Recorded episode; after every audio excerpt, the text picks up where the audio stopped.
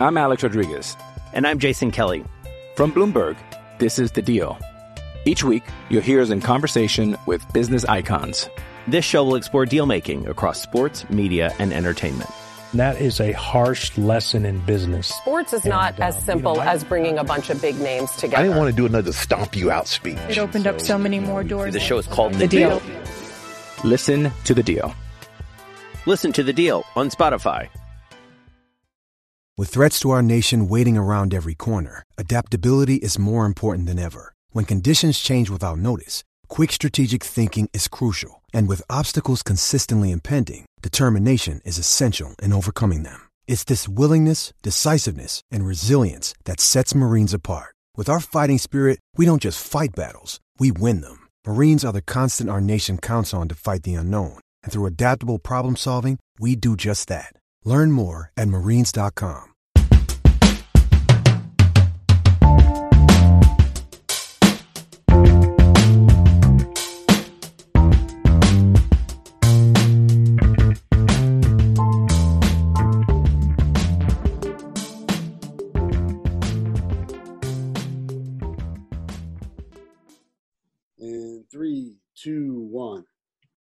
Welcome back, Hawkeye fans, for another edition of the Hawkeye History Podcast here on HawkeyeNation.com. I am Hawkeye Nation publisher Rob Howe. Happy to be back with you guys and talking to a former Hawkeye about uh, what he's doing now, what he was doing when he was here in Iowa City, and kind of uh, the history and uh, some fun stories, we hope. And today's guest is former Iowa running back Albert Young.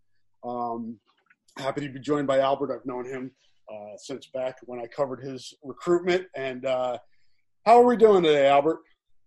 I'm doing well, Rob. Thanks for having me, man. Always good to catch up. Yeah, it's good to it's good to catch up and talk to you again, especially during just a kind of a crazy time in the world and our country. And uh, kind of what's what's what's your daily like now that uh, we're kind of all kind of locked up here and, and having to uh, kind of work from our homes. Well, I mean, the outbreak is, is you know, it's pretty, it's pretty good out, here. So, um, everything, obviously, everybody's on lockdown. I'm in the personal training now. I'm working with um, athletes and adults and things like that. So business is put at a halt. So it's really just preparing for when everything um, is a go, and you know, so you can hit the ground running, you know, work wise. Uh, but just you know, don't- little stuff like that, working on that, and just staying locked down. You're in New Jersey. Where where in New Jersey are you? Well, I live in Philly, um, Okay. but back and forth from the two states. Uh, so Philly, uh, right on the border of you know Jersey there. We hear a lot about New Jersey, uh, more I think northern New Jersey and New York, how hard it's been hit by by COVID. How Uh-huh. are things in the the Philly, South Jersey area? Oh, it's pretty serious. Um, I mean, I I have a family member who's in the hospital right now as we speak. Oh, who has it, and so it, it so it's a it's becoming more of a normal occurrence uh, because um, you know you have friends that have family members passing away. So um, I would say the outbreak is pretty significant here. Yeah. And um, um, so uh, your your immediate family, your mom and, and other family Uh-huh. members, uh, how are you kind of interacting with them? Is it a lot of phone calls and just trying to check up? Yeah, that's it. Facebook, social media, my entire family's on that thing, twenty four seven. So I mean, aunts and uncles, you know, they're messaging every day and spamming you. So um, that that contact is always there. You go. I mean, for somebody who's in the field that you're in, which is you know training people and being physical, um, Mhm. you got to be going stir crazy, not having that interaction and not being able to to you know to work with people. Well, yeah, definitely. And I mean, I have a passionate group of youth football players. So you're constantly getting hounded by them and uh, you know, the you know, parents, you know, they wanna, you know, see see how soon we can get back to it. So yeah, it's time, you know, I'm anxious to get back to it, but you also understand this is a process and it's Right. necessary. Yeah. Um, we had a Zoom meeting with uh, Coach Doyle a couple weeks ago, and he talked about you know the logistics of trying to you know 100 plus players spread out around the country and trying to come up with training programs and and you know Mm. what, what access do they have to to what facilities or home gyms or whatever. I was walking Mm. in Iowa City yesterday and I saw defensive end Joe Evans working out in the park. Um, I just went. I go on a daily walk just to, to keep my sanity, and he was just out there by himself doing, working on pass rush moves. And I, you know, it just kind of hit me. I'm like, wow, these guys are probably all doing stuff like this around the country. Have you been able to kind of uh, connect with your guys and, and the people that you train and try to try to guide them through this when they're working out by themselves? Well, you know, you, you'll give consultation. Uh, it'll be, it's more ideal to be there physically, obviously, especially depending on the age group, um, because you, there's a lot of explaining. But yeah, you have to use the video chats and things of that nature. Uh, but you know, training something like that, there's nothing like actually being there. Right. Yeah, that's Um, you know, so yeah, is that what he said? Coach Doyle said. Yeah. Somebody else. I like, guess that's I'm just like, you know him. He's like somebody asked. We, you know, where we take turns asking questions in the media on Uh-huh. these calls, and somebody says like, "How do you make up for not being with you in the in the weight room?" And you know, getting you know, uh, you know, instruction that way, and he just can't. He's like, "You don't." He goes, "There's, you cannot make up for that. You can't." The in person you know, running, you know, what, what you do as a team or, or whatever training you're doing in person, it's all going to be, it's all going to be lessened. It's all, it's going to be, it's not going to be as good when you, when you do it virtually. Yeah, yeah. And you know, you know, and and with what I do, my guys, you know, they see that stuff right away. Uh, so, but what they can do is, you know, it's okay. Like if you have weights and things like that, you're all right. Like summer programs in college football, it you know, you can train because you got your gyms open, but everybody's home with no equipment. Right. You know, and you know, especially those college guys that are, you know, strong, maxing out. There's only so much stuff around the house that's going to give them the work they need. So I, I can I can only imagine, and it sucks for those guys because they're preparing for a season. Um, I mean, the only good thing is that everybody's going through it at the same time, so Yeah. it should all be even.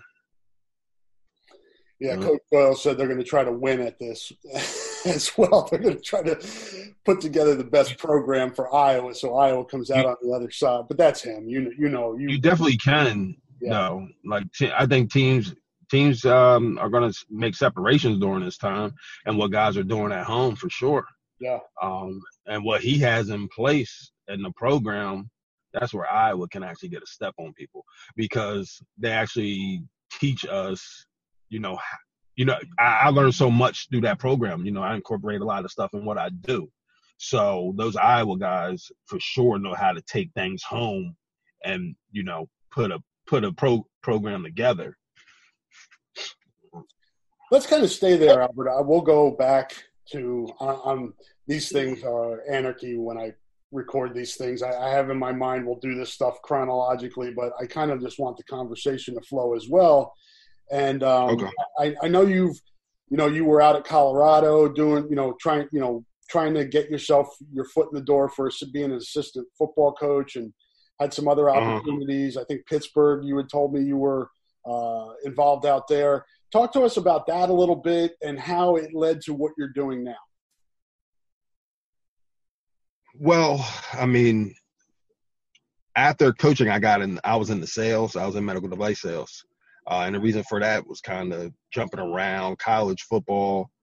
You know, they're saying you get hired to get fired. So was, at some point, I was like, I need to get into something else. Um, but after doing sales, I, I'm at where I'm at now. Just really just get back to my passion and do what I truly enjoy and love. Um, so that's really everything in a nutshell, like how I kind of went from there and transitioned to where I'm at. What were your coaching experiences again? Let the listeners know kind of what Uh, so you've talked to me before how tough it is to get into this business. I don't think I think your story Uh-huh. illustrates that for people that it's not, hey, I want to coach, so I'm just going to go coach. Uh huh. well, no, it's all about opportunity and really you have to find the right staff that fits for you at the right time. Um, so it's definitely really all about the opportunity. Um, but yeah, it's definitely a tough process. It's not like you know everybody thinks, oh, you just get in. No, it's very difficult to get in, and guys, you know, usually have a decision to make. Um, but this is my way to get back into it. Um, but after playing, I coached at Colorado with Eric Bieniemy as an office assistant, like a quality control position.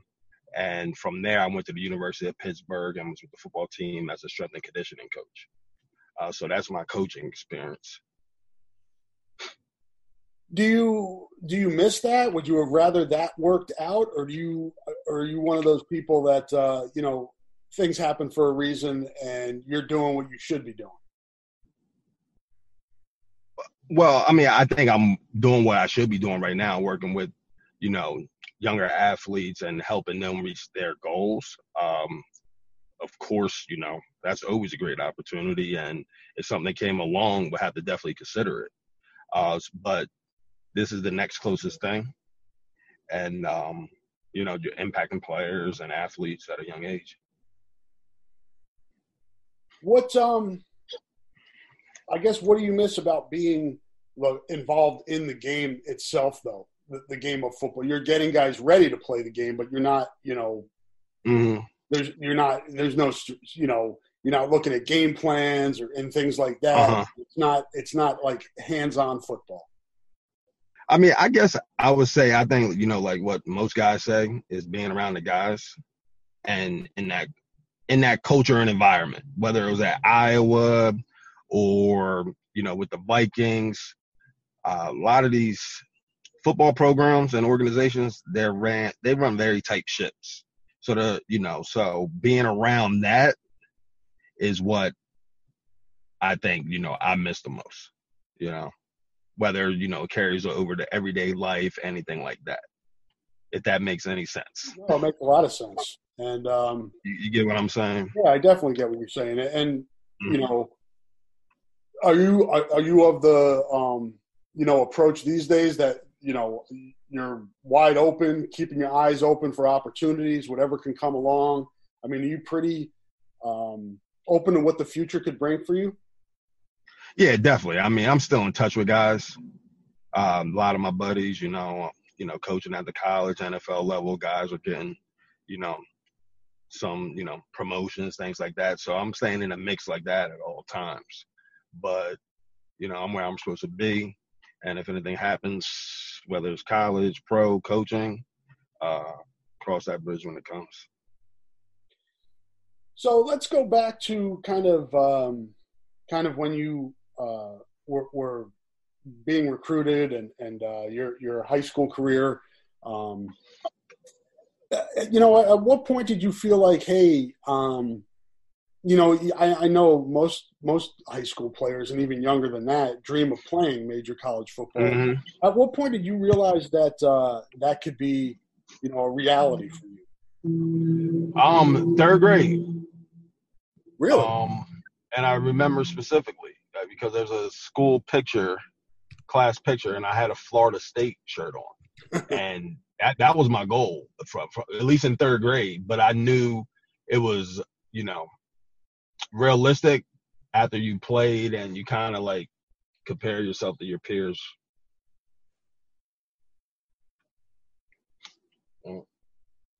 Florida State. So was that the Deion effect?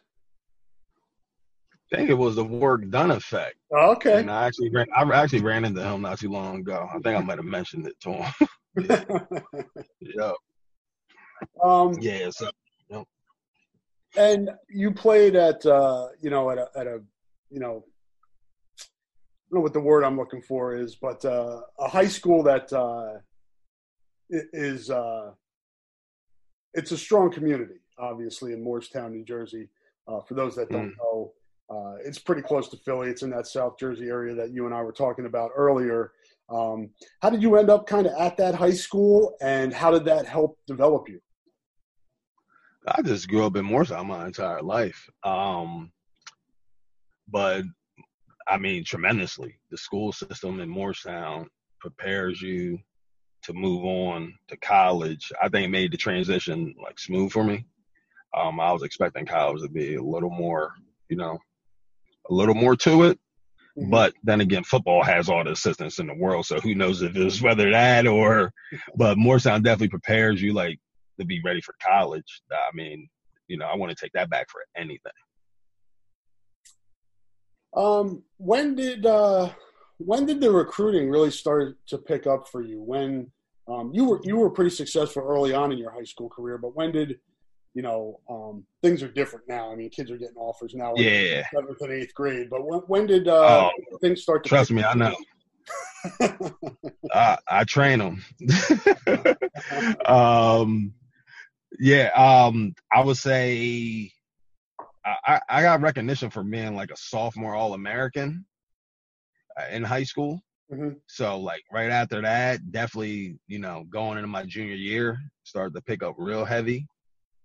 Um, and you know just took off from there. Uh, that was a great time. 50 5411 yards in, in, in high school man that has got to put some miles on your tires You know what? I think I had more though too. um, yeah, I mean, I, I don't think I had that much many carries in high school though. Actually, compared to most guys that had those type of numbers. hmm Um, you know, took quite a few carries in college, but Yeah. it's all part of the job. What um so let's go through the recruitment a little bit. Which schools i mean obviously you had you had opportunities all over the country. Um what do you remember about that time and trying to kind of sift through and find out what was the best fit for you? Um, it came down to relationships.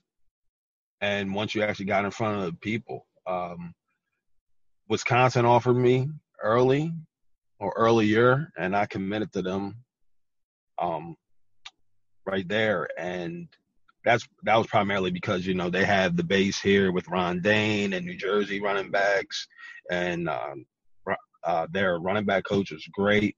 Um, but Iowa kind of stepped in because uh, Coach Darrell Wilson, he, he has ties here in South Jersey, and everyone you know I spoke to, they had great things to say about him. And then you meet Coach Ferentz, um, and then the opportunity to play, and it just worked out because Iowa was bringing in so many Jersey guys as well, and guys that I actually you know knew from high school. Um, and then that whole Orange Bowl year, that that really put it over the top. Uh, I remember James Townsend um, who's with Iowa as well. Um, when C.J. Jones took that kick return back against USC, uh, he called me up, and I was like, "What's up?" And he was like, "We're going to Iowa." And, and it kind of, and it kind of almost like put it over, over the top. when when did you what what uh, grade were you when you committed to wisconsin I think I was doing some time during my junior season. okay Yeah, towards then. and how long were you committed to them before you went decommitted and, and uh, went to iowa or chose iowa I guess it was a pretty good bit. Um, I would say probably most of my junior year, and then Iowa. I signed with them. You know, that was really like last, not last second, but it was at the last moment. Um, Was that was that hard, Albert? That you kind of had built that relationship. You talked about the running back coach at Wisconsin and kind of with that staff. Was that I? I, I mean, you're you're a young guy. That's got to be, I don't know, a, a little bit uh, Yeah. difficult. Yeah, because you give your commitment to someone, and now looking back as you know someone that was in coaching, and you know now now you really have a respect for what those guys do because their livelihoods, you know, depend on you know these guys signing with their schools and things like that. So I feel kind of bad that way. But Wisconsin had so many running backs at the time. hmm It's not like I was concerned with competition, but it's like why go there when they had like six guys and Iowa had uh, Jamel and Fred, two two um, older backs. So it was just a matter of time. So that really put it over was just to get on the field early. Right. Yeah. Um, and we've talked about this before, and I've written about this before, but um, now we get to put it on audio. Um, the uh, the the call, the the letting Barry Alvarez know that you were decommitting. Uh, let's let's hear that story. Tell us that story. no, it wasn't. It man, it's it was more of. I, I mean, I told him, and um, you, you know, he was just kind of, you know, he wasn't like too excited about it, but it was, there was there was an article. There was an article after there was another player, last name Love, um, who decommitted him with the Michigan State, and there was some line in there talking about those guys don't usually pan out, something along those lines. It was good motivation though because I kept it in my locker my entire career at Iowa, so that was that was always nice. But nah, it was nothing against them. It was just it was I, Iowa was the best fit for me, and that's what it came down to. And Wisconsin had like six, seven backs. So Barry said that guys that de- decommit usually don't pan out. Was that kind of the gist of uh, what the quote was in the article? Yeah, yeah, yeah, something like that. Um, I, I had to go grab it. uh, so you, you, talked about Coach Wilson and uh, great guy. I really enjoyed getting to know him when he was out here, and I'm still friends with him on some social media platforms and converse with him every now and then. And uh, he coached at Woodrow Wilson, right? Before, mm-hmm. yep. So strong roots back there. What what was it about him and, and your relationship with him that kind of uh, that kind of spoke to you? I don't think it was really my my mentor vouched for him. Okay. And you know, adults in our area that I know vouch for him. And that's it. I mean, in, in the entire recruiting process, going somewhere where you actually trust the coaches, I, I still talk to Coach Wilson to this day. That's proof of it. I think we spoke last week, two weeks ago. That's that says everything about a coach and their relationship with their players, I think. Um, and I felt comfortable with him. My mentor said, you know, they all gave him the okay, and that, you know, good coach, good team, good school. it was easy. And what was Coach Erb the running back coach then? No, he wasn't. He wasn't. Coach Jackson. Uh, Coach Jackson. Yeah. Okay. How how did he figure into the recruitment and, and kind of what were your thoughts about playing for him? Because you did mention the Wisconsin running back coach as somebody you connected with. Well, Co- Coach Jay, his well as a running back, just going down a list of guys he coached. Mm-hmm. So he, you know, he he got your respect before you even, you know, met him because obviously you met Co- Coach Wilson first, you know, because he's here, and then you go out there. He coached guys like Ricky Williams, uh, Roger Craig, I believe, um, and he's been all over the place. Um, and he, you know, he was, you know, he was like family. You know, I he was like, you know, somebody you could talk to about anything. And Coach Jackson is another coach that I'll talk to here and there still to this day. Uh, so th- those are guys that make impacts on your lives. Yeah. Um, and then Coach Ferentz, like first impression of him, I'm sure did he do an in home with you during the recruiting process, sit down with you and, and kind of, uh, I don't know, share his vision? Yeah, at that time, Iowa was really hot, and uh, Coach Ferentz was, you know, still is. You know, he was a really up and coming coach, hot coach. So, um, the thought of you know playing, you know, he was a younger coach, uh, and we knew they did with the offensive line. I, well, I knew what they did with the offensive line at Iowa. So, um, Coach Ferentz, his usual self. Uh, he is what you know. You know, cool, calm, and collected. My mom liked him.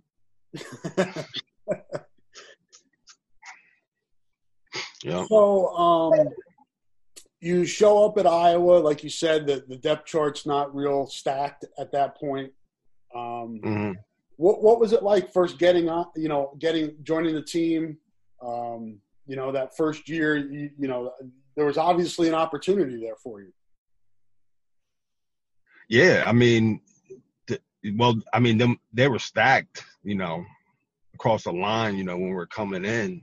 So, well, I know I had a setback with Fred and Jamel initially, but I was ready to go. Um, I was prepared. Um, like mentally, I was ready to go. I I need to get used to the speed of the game really. And then once you nail that down, and then uh, you're good. What did you kind of learn that first year? I'm Alex Rodriguez. And I'm Jason Kelly. From Bloomberg, this is The Deal. Each week, you'll hear us in conversation with business icons. This show will explore deal making across sports, media, and entertainment. That is a harsh lesson in business. Sports is not And, as um, simple you know, I- as bringing a bunch of big names together. I didn't want to do another stomp you out speech. It opened up so many more doors. The show is called The Deal. Listen to The Deal. Listen to The Deal on Spotify. I learned patience, and uh, because I, I had that injury, Right. uh, I broke my fibula. So um, that I spent so much time just rehabbing my first year. Um, I realized that you know this thing is going to be tough. You know, not, my path wasn't going to be smooth as I thought it was going to be. Uh, so I spent more time trying to get back in the game. So I, I ain't really. That was the only thing on my mind my first year. And then obviously, uh, 2004, um, you know, that the opportunity there. And then, you know, again, the, the injury.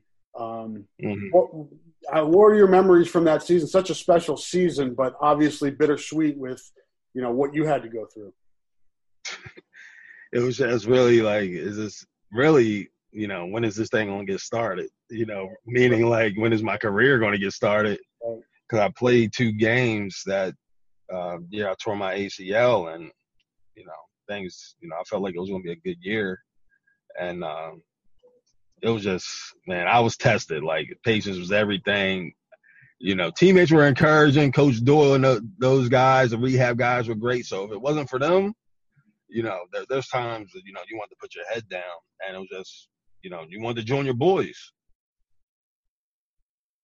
What, what, I mean, beyond, beyond the injuries and the unfortunate, you know, situation you were in, were you still able to enjoy that season? I mean, that's a special season, special, you know, the ending, you know, the, how, how iconic that ending is, is in Iowa history. Um, just, just a really memorable season.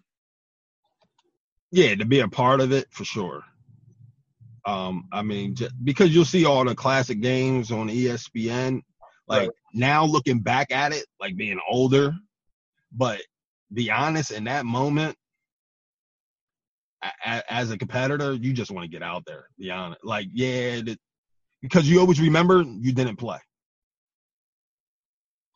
You know, no Yeah. matter what. But it was yeah, it was it was a great time. But that was my second injury. It, I it it was all about getting back on the field. You know, because I ain't have anything to do with it on the field. Last Big Ten championship for Iowa football. A long time ago. That was it. That was the last one. That's the last one. And things are different now because you got the split divisions and the you know the, the championship game where you got to beat Ohio State. Oh yeah, you got you got So yeah, yeah. that was a crazy year though, Albert, because um, I don't know what got into the water in the running back room, man, but you guys were just you guys were just decimated that year. Everybody got hit. Dropping like fly. I'm telling you, those guys played great. Drew, Drew, Drew Tate, he led the team, and Sam Brownlee. Those guys came in, and um, you had well, no Schnorr got hurt as well. Marques Simmons, he he had to come in and take over. That it Yeah, was a wild year, but we won. Yeah, Simmons got hurt too. I mean, all you guys were dinged up. hmm Yeah. So, what was the uh, kind of what was the the off season like after that, and then going into 2005 when you finally were able to be healthy uh, and get yourself on the field? You guys had a good team. hmm Well, I mean, I to be able to, you know, once I get like past a few games, I'm like relief, like I made it this far. But it was it was definitely rejoiceful, man, to finally have a season like that and actually perform well. Um, it was like okay, all the hard work was worth it. Um, but that team, you know, you had, you had Drew, Yonda, Elgin. I don't want to keep naming people, want to miss someone, but we definitely had some players on that squad. Yeah, that was one of those seasons where the toss up games didn't go your way to, on a lot of occasions. Um, game at Northwestern comes to mind. Yeah, yeah. That was that was a tough one. Yeah, I, yep, with the kick and everything. Yep. Um, but I mean, you had to have felt some gratification there, being out two years and working your ass off to get back on there, and then you lead the Big Ten in rushing. Um, I'm looking up your stats now. 249 for 1334, eight touchdowns, 5.4 a carry, 24 catches uh, for 244. I mean, that's a that's a heck of a year, man. Eight total touchdowns. Um, that had to be satisfying that all that work to get back on the field paid off. Yeah, it definitely was. I mean, because you put in the work for it. Um, but yeah, man, you know, you just keep setting goals, and you know, I wanted to, you know, lead the country if possible.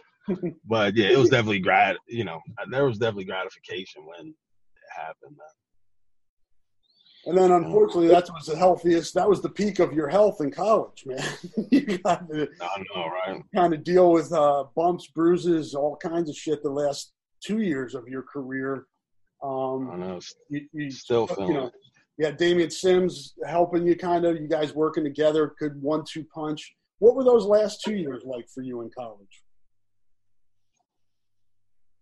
The last two, well, I know Junior year, I had a few injuries yep. as well, so I missed. It was man. Now that I think about it, I was banged up, man. Yeah, um, I don't think you were healthy those last two years. I mean, 2007 you were healthier, but I, you could tell you weren't 100. percent Yeah, so I mean, once again, just fighting, trying to stay healthy. That, that was my that was my fight. My last two years, um, getting treatment, spent so much time over there with Russ and Paul, you know, I got to know those guys um, real well. Um, but yeah, it was just constant fight. You know, keep training and you know making sure I could play. What do you think were some of the um, hurdles or, or stumbling blocks you guys couldn't clear, Albert? Those I mean, 2006 was a struggle, and you still almost beat Texas in the Alamo Bowl. And then 2007, you guys miss a bowl game. Um, it, to me, and, and, maybe I'm off base on this, but I, it didn't seem like you guys played up to your potential with the talent you guys had. Man, I, I tell you, I, I, still sit back and think about that myself. I can't really pinpoint one thing. Um, senior class was small my senior year. We, had, we were a young team yeah. Um, because you can see quite a few of those guys. Bulaga, you know, I had him when he was young. Yeah. Um, guys like that, you know, they were just pups, and then you know they blossom a little bit. It's just it's hard to pinpoint, man. Uh, end of the day, we got beat, and that's on the seniors. That's on myself. Uh, I should have stayed on the field more, you know. I know you've talked to me about this before. I think it was Central Michigan the last game of the season to, to get into a bowl game and just kind of that, you know, as much work as you guys put in to walk off the field for your last game, um, you know, and, and have to deal yeah, with that, that's got to be tough. That was demoralizing. That one hurt. I'm not gonna lie. That that last game and late in that game, I remember, you know, we were straining to get out of there with a win and uh, fell short. Um, so that that one, you know, that was my point where I knew it was like, yeah, college is over. but uh, that that was tough right there, not making a bowl game that last year. How do you look back, Albert, overall at your college career? Obviously, I know you have, you know, fondness for for Iowa and uh, you know the university and the football program, but um, you know it you know, I think it's probably like this for a lot of guys, man. It's there are ups and downs for everybody. No, no, no none of these none of these trips are, are completely smooth. But overall, how do you look back at that time? I loved it, man.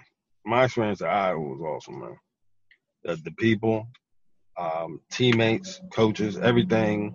I wanted I want to take it back because that adversity it prepares you for the crap you're gonna run into in life. It really does when you uh, get knocked down, and you find yourself going back to those memories. Like I've been through this, you know. Right. and so I mean, you don't want to take. That's what it was supposed to be. That's all.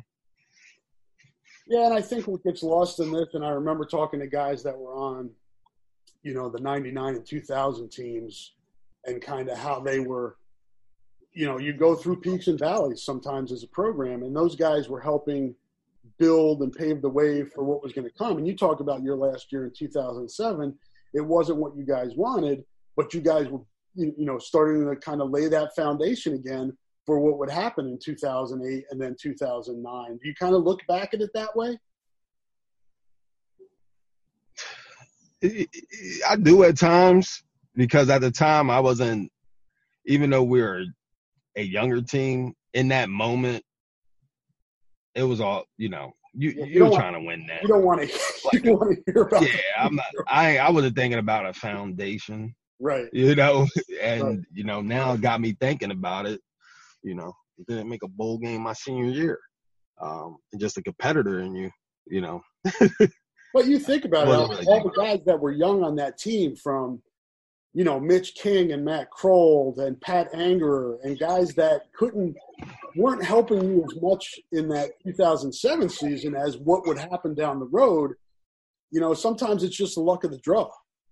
Mm, I will tell you this, you know, so you know, some of those guys I still talk to, like DJ Case, class, those guys, and Right. um, you know, so you know, I guess in that aspect, you say, yeah, we laid a foundation for sure, because some of those guys, like, yeah, we looked at you guys, how y'all work, things like that. So, yeah, you could say that, but in that moment, you weren't really thinking about rebuilding. Yeah, you don't want to hear that when you're walking off the field after losing your last game in, in, at Kinnick Stadium. Mm-hmm. Yeah. so after that kind of um, you uh, you refocus your attention you know your your vision on professional football what was that training like with coach doyle and then you know getting a chance with the vikings Going going into the league, like the pre pre like the draft yeah just kind of getting and ready for the nfl and then you know taking that next step making that jump making it to the league that you probably dreamed about playing in for most of your life man, be honest, it happened so quick because your season ends, then you got to get into training. Um, it, it almost just like flows into it. Um, Right. but the routine is you're doing your regular training, you're just preparing for the test, and you know you're on campus doing that, and it really happens real quick, man. It's not really like some, you know, exotic process. Uh, you know, like even my girl was just asking, like, how what was that process like? I'm like, really isn't all that crazy. you just train and you know see what happens. And what happened on draft day was obviously didn't get drafted late in the draft, and then um, as a free agent, you know, you start getting your calls. Browns called, Vikings called, and uh, Eric Bieniemy, you know, I, he actually recruited me out of high school to go to Colorado, and you know, I thought that was a good fit with the opportunity there with their running back, so I chose to go there and just get back to work. What was that running back like in minnesota when you got there Oh, it was fun. Chester Taylor, Adrian Peterson, fullback Naufahu Tahi, a guy named Ian Johnson. Um, it was great. Toby Gerhart. It was it was nice to play with guys that you actually followed. Like I followed Chester Taylor. He was a good friend of mine out there. You know, I looked up to him out there. Um, and then to see Adrian up front in person, to see how he goes about his business. I mean, looking back on that squad, there were so many Hall of Famers and all pro guys on that team. So I was fortunate to play on that team at that time also. Um, it's so hard to, to, to get an opportunity, though. It, you know, you think about all the really great players and running backs that are in college, and then you compress them into the NFL, and then you know, Oh yeah. limited amount of carries. What was it like trying to break through, trying to get your, you know, get yours? You know, Adrian was a full time back.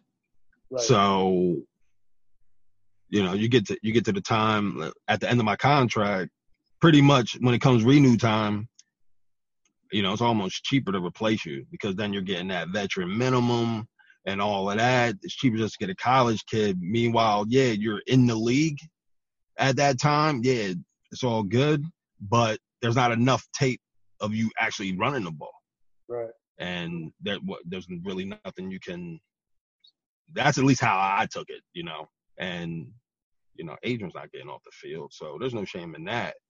But that NFL, you know, it's not it's not going to last forever. So, like breaking in, like my next move was probably like my working on my next contract, trying to get seen by other teams. But I'll be a fool to sit there and say you're going to go in there and take a big bite of Adrian Peterson's carries because Chester took a cut in carries. You know, Right. yeah. So Yeah. special teams, do your job, play your role. Um, when you get called on, you know, some games, I guess technically against the Saints, I did start. the package for you know, first couple plays were um, a package that I was in, but nah, that's just part of the game. Football's a business, straight up. Yeah, for sure. And we talk about timing being everything. Um, if you were playing now, you'd probably get more of an opportunity because now teams are using, you know, multiple backs. Oh, yeah. Or there aren't. The, Oh yeah, There aren't the bell cows that there used to be. Oh yeah, definitely. I mean, cause you, yeah, there's so many guys getting carries now, but that, hey, that's what happens with the times. So you get to you in 2011. You were in Jacksonville and Pittsburgh. What what were I can't we're you know kind of refresh my memory. What were- what happened at those two places? Jacksonville was just um in the camp and they had some injuries. Like I don't think there was much mu- you know, I, I wasn't expecting to make that team, hmm you know, because of the timing, but you you got to get back in the mix. Um and then sat out pretty much and then uh the Steelers called. I sat out the entire year and stopped training and everything and then they called me up and that's the year um had the playoff game against the Broncos and Tebow beat the Steelers. So that was just like more like a practice squad stint there. And that was it. happens quick. What uh, what I guess led to you deciding to to uh, to move on with your life and not try to keep pursuing that that dream in the NFL? You know, you just kind of know. People ask me that all the time. You just know. And you just don't get any more calls. So it's not really that for me it was I knew it was time for me to go do something else. That wasn't uh, difficult. It was just finding something you can sink your teeth into either, which is the process.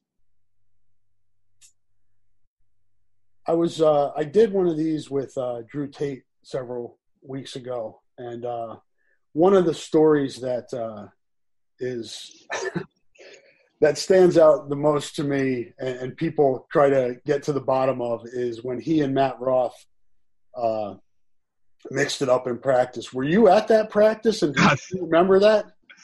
I think I remember vaguely. I remember vaguely. Yeah, those two guys. I played with Roth with the Jaguars. Actually, he was there. Hilarious. He said something so funny, man. I remember. Yeah, you played with you played with some characters, man, at Iowa. Do you have any good oh, stories Oh, to share that you can share without getting yourself in trouble? Yeah, right now I can't. But no, well, yeah, I yeah, we we have a bunch of stories. Just well, yeah, I can't get into it, man. Not any, anything worthwhile. I can't say. who are you still close with? Who who do you still stay in regular contact from your Iowa days? Man, Miguel Merrick, I just got off the phone with him. He called. Um, unfortunately, former teammate George Eschateri, who came in the years with us, he just passed. Uh, so that's Really? why he called. Yeah, yeah, yeah. I hadn't heard Um, about that. What happened? You know what? I'm just waiting to get all the details on that. Someone said the virus, but you can't go around, you know. But Yeah. that happened. Um, uh, Champ Champ Davis, that's my boy. Calvin Davis, Chris Brevy, Um, geez, a bunch of guys actually. Drew Gardner, uh, the whole bunch of the Jersey guys. Yeah, we all we're all a tight bunch. A lot of the former Hawkeye players, and and you build connections actually um, with the old, more of the older guys when you're done, like guys that you heard heard of, you know, when you're at Iowa. So a bunch of us we still communicate like on social media. What is it, Albert, about that bond that you guys build in college? Is because you know it was pure. Um, I that, that's what I think it is, guys. I mean, like just you know the camaraderie with your boys, um, and looking back, just I mean, just bleeding, sweating together. The, those 55s we ran in the heat with Coach Doyle. If I if I run into any Iowa Hawkeye players, you tell me you played at Iowa, it's like I already know type of person you are, or I have an idea. I know you're a hard worker. I know you ain't afraid to get after it. I know that for sure. yeah. Um, what's it like for you on, on Saturdays now in the fall? At least what it used to be. We'll have to see what happens with this virus and if the season's when it's going to happen. Um, but do you still kind of do you still tune in to Iowa games and, and still have pride for for watching your alma mater? Of course, man. You catch me on social media. Well, what usually happens on Saturday is I'm hoping it's on ESPN or Fox or something because sometimes it'll be on a random channel out here the Iowa games, mm-hmm. and it takes you about a quarter to find it through the schedule, and that that gets annoying. I'm like, that gets annoying. That'd be the main thing because I'll miss like half a game, and I'm like, oh, there's channel 1000. Um, but uh, just catching up with college games, and I really like. I, I'm really more into NFL games, Iowa NFL games some NFL, some some SEC teams. Yeah, it's kind of cool. With I think that's a, a cool part of of you know being part of the Iowa program is they got you know they do a, a, such a good job of developing guys for the NFL. A lot of times you throw a game on, you're like, oh, well, man, there's an Iowa guy, or you know, there's an Iowa mm-hmm. guy, and so that's that's kind of that connection too. Yeah, I mean, Iowa guys all over in the league now. That's credit to the staff. All right, Albert. Well, I think that's a, a, probably a good place for us to wrap up. I've I've kept you long enough, and uh, right. it was good to good to talk to you. And uh, I appreciate uh, everybody out there listening to the podcast. And check out our podcast feed for various podcasts on Hawkeye Sports. And uh, we'll talk to you soon.